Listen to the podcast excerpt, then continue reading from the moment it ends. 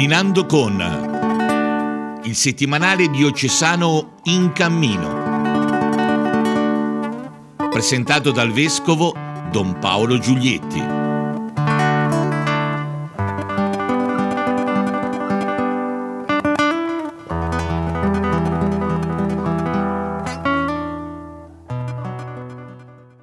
Cari amici e cari amiche, benvenuti a questo nuovo appuntamento con il settimanale diocesano in cammino.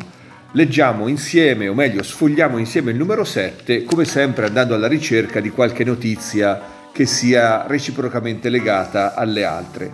Eh, vi propongo di leggere questo numero del settimanale andando alla ricerca degli appuntamenti di cui si parla.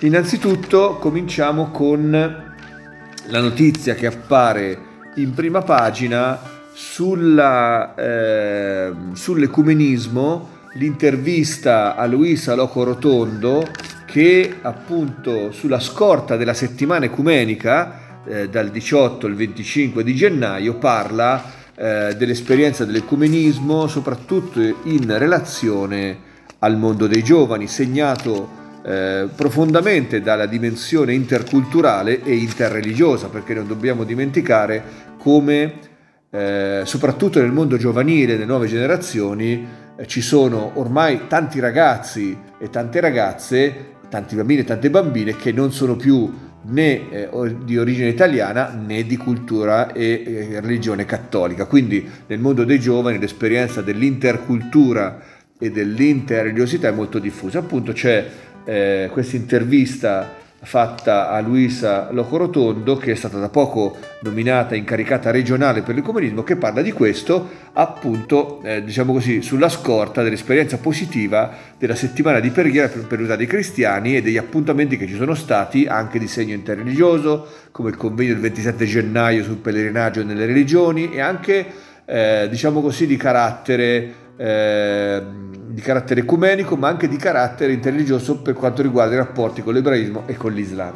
Un'intervista molto ampia, pagina 4, a pagina 4, ripresa anche a pagina 13 del fascicolo regionale. Quindi ecco, l'appuntamento ecumenico di metà gennaio, di fine gennaio, viene commentato da questa intervista. Poi sempre in prima pagina si parla di un altro appuntamento, anche questo richiamato nel fascicolo regionale, che è eh, l'anniversario, il 450 anniversario della nascita del martire lucchese Beato Angelo Orsucci. C'è stato un incontro alla Biblioteca di Stato con i responsabili di alcuni archivi che collaboreranno nella realizzazione della mostra e eh, c'è un servizio appunto in prima pagina che parla di questa iniziativa che seguirà appunto la visita eh, i contatti che intercorrono tra diverse istituzioni culturali lucchesi per preparare degnamente l'anniversario dal punto di vista non solamente pastorale e spirituale, ma anche dal punto di vista scientifico e storico. Un appuntamento di cui riparleremo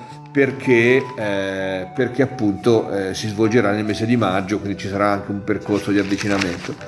Poi a pagina 2 eh, troviamo un'intervista, eh, intervista che viene realizzata nell'occasione della giornata del ricordo. C'è stata un po' di polemica a Lucca sulla giornata del ricordo che riguarda appunto i profughi istriani e la tragedia delle foibe, ma questa giornata eh, ci tocca particolarmente perché Lucca è stata una delle realtà interessate dall'accoglienza dei profughi che venivano dall'Istria e che dovettero fuggire in ragione di questa pulizia etnica che eh, venne effettuata dopo la, la, fine della seconda guerra mondiale. Uno di loro è Don Franco Cerri, eh, che viene intervistato eh, appunto da, da, da, Gabriele Cisetti, o meglio che è stato intervistato in un incontro realizzato eh, presso l'Istituto Storico della Resistenza, di cui dà contezza eh, questo articolo di Gabriele Cisetti, anch'egli nipote di esuli istriani. Quindi un'altra manifestazione di cui parliamo, di cui parla il giornale, è la giornata, la giornata nazionale del ricordo. Poi c'è eh, la Quaresima alle porte, se ne parla a pagina 4 del nostro settimanale e ci sono le proposte del centro missionario, quindi l'appuntamento quaresimale che è, inizierà la settimana prossima e quello che la diocesi propone eh, il centro missionario che cura in questo particolare tempo l'animazione della carità della comunità cristiana rivolta verso le opere missionarie, i nostri missionari eh, nel mondo. Poi a pagina 6 nella Versilia non si può non parlare di carnevale. Carnevale di Viareggio, ritornano le feste rionali, c'è un articolo abbastanza ampio di Matteo Gemignani, ma si, pa- si parla anche del Carnevale di Massarosa, ma si parla anche del Festival di Sanremo. Mario Pellegrini eh, eh, testimonia di una polemica che è uscita in questi giorni, e cioè del fatto che il Festival di Sanremo in realtà è nato a Viareggio, il Festival della musica italiana.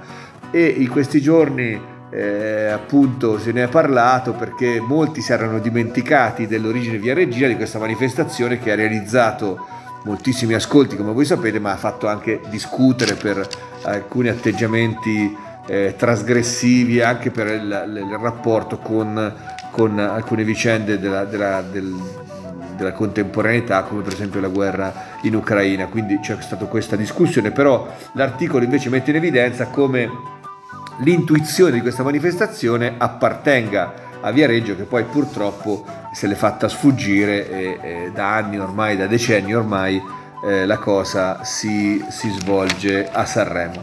Tra l'altro il Carnevale di Viareggio eh, ha anche l'ultima pagina del giornale in cui Noi TV eh, eh, presenta il programma delle trasmissioni che eh, sono dedicate ai corsi mascherati.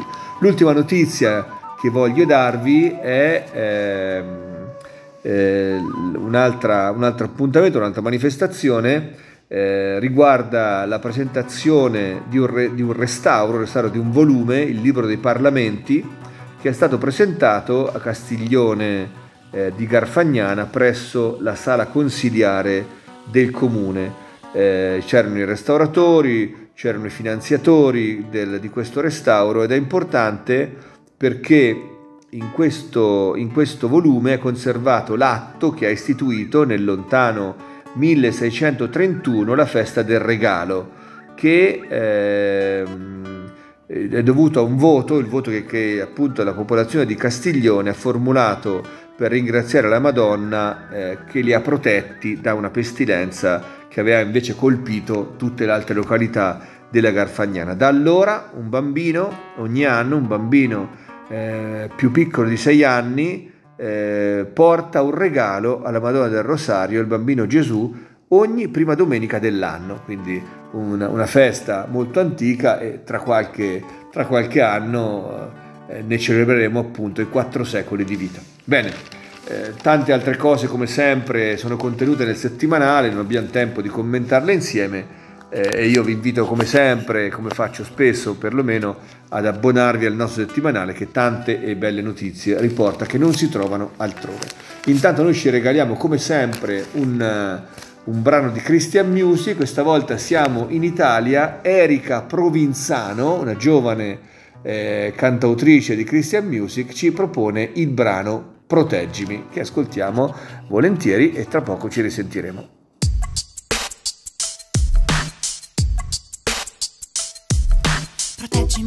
Tue braccia perché davvero io non debba coprirmi la faccia.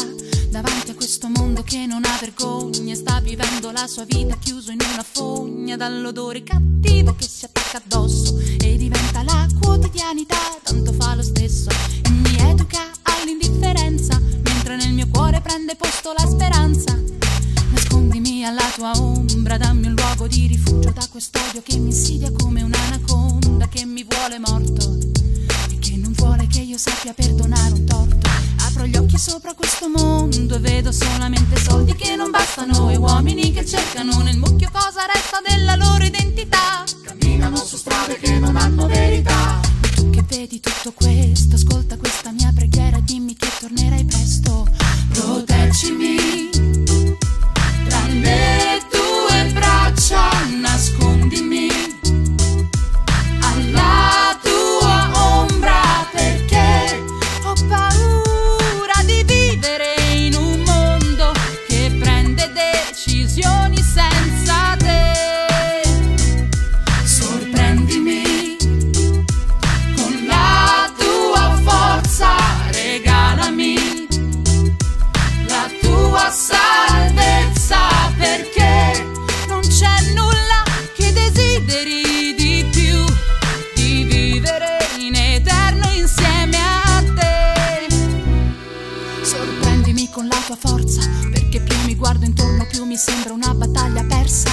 proiettata dentro la speranza per non restare vittima di questa maldicenza, fatta di politica e di nuove convinzioni, fatta di parole vuote e di luoghi comuni. Ma se ti azzardi a dire una parola vera, ti ritrovi contro l'opinione dell'Italia intera. Regalami la tua salvezza, ho bisogno della tua misericordia anche se il mondo la disprezza. Apro gli occhi sopra questo mondo pazzo e mi rendo conto che non ha capito. Mentre apro gli occhi e mi guardo intorno, vedo solamente genitori sterili di figli inconsolabili che cercano nel mondo una propria identità. Lo fanno percorrendo strade senza verità. Ma tu che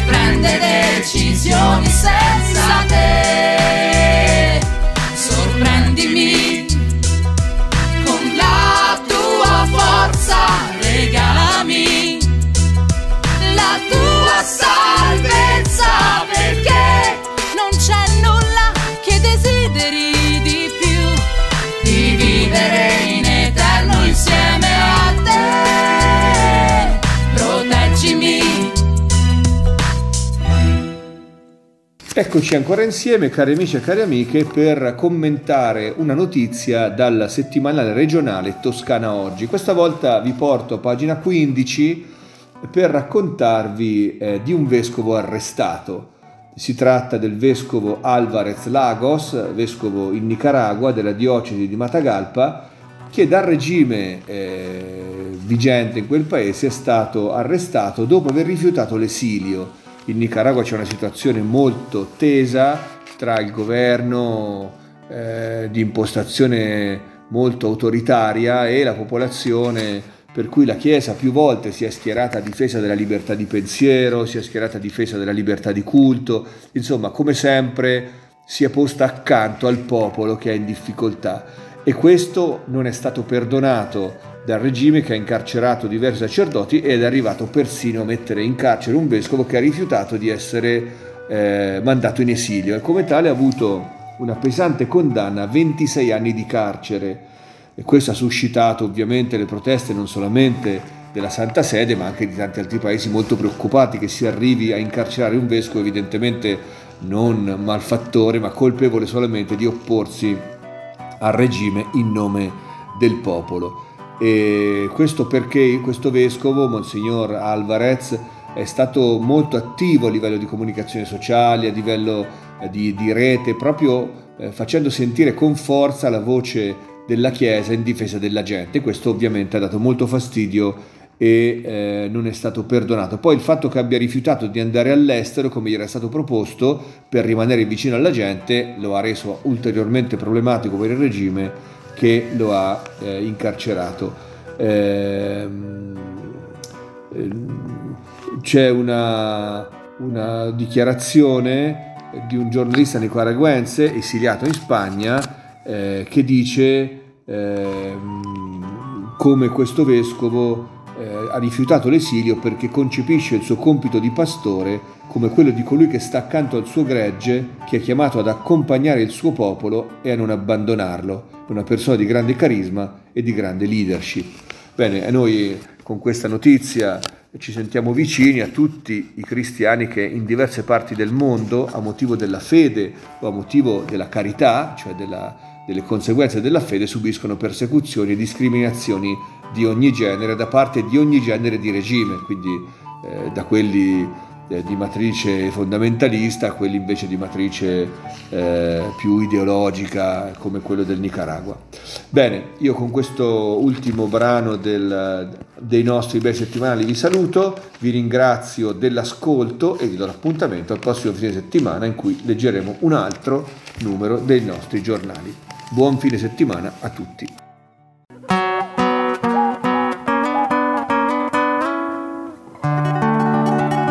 Camminando con il settimanale diocesano In Cammino. Presentato dal vescovo Don Paolo Giulietti.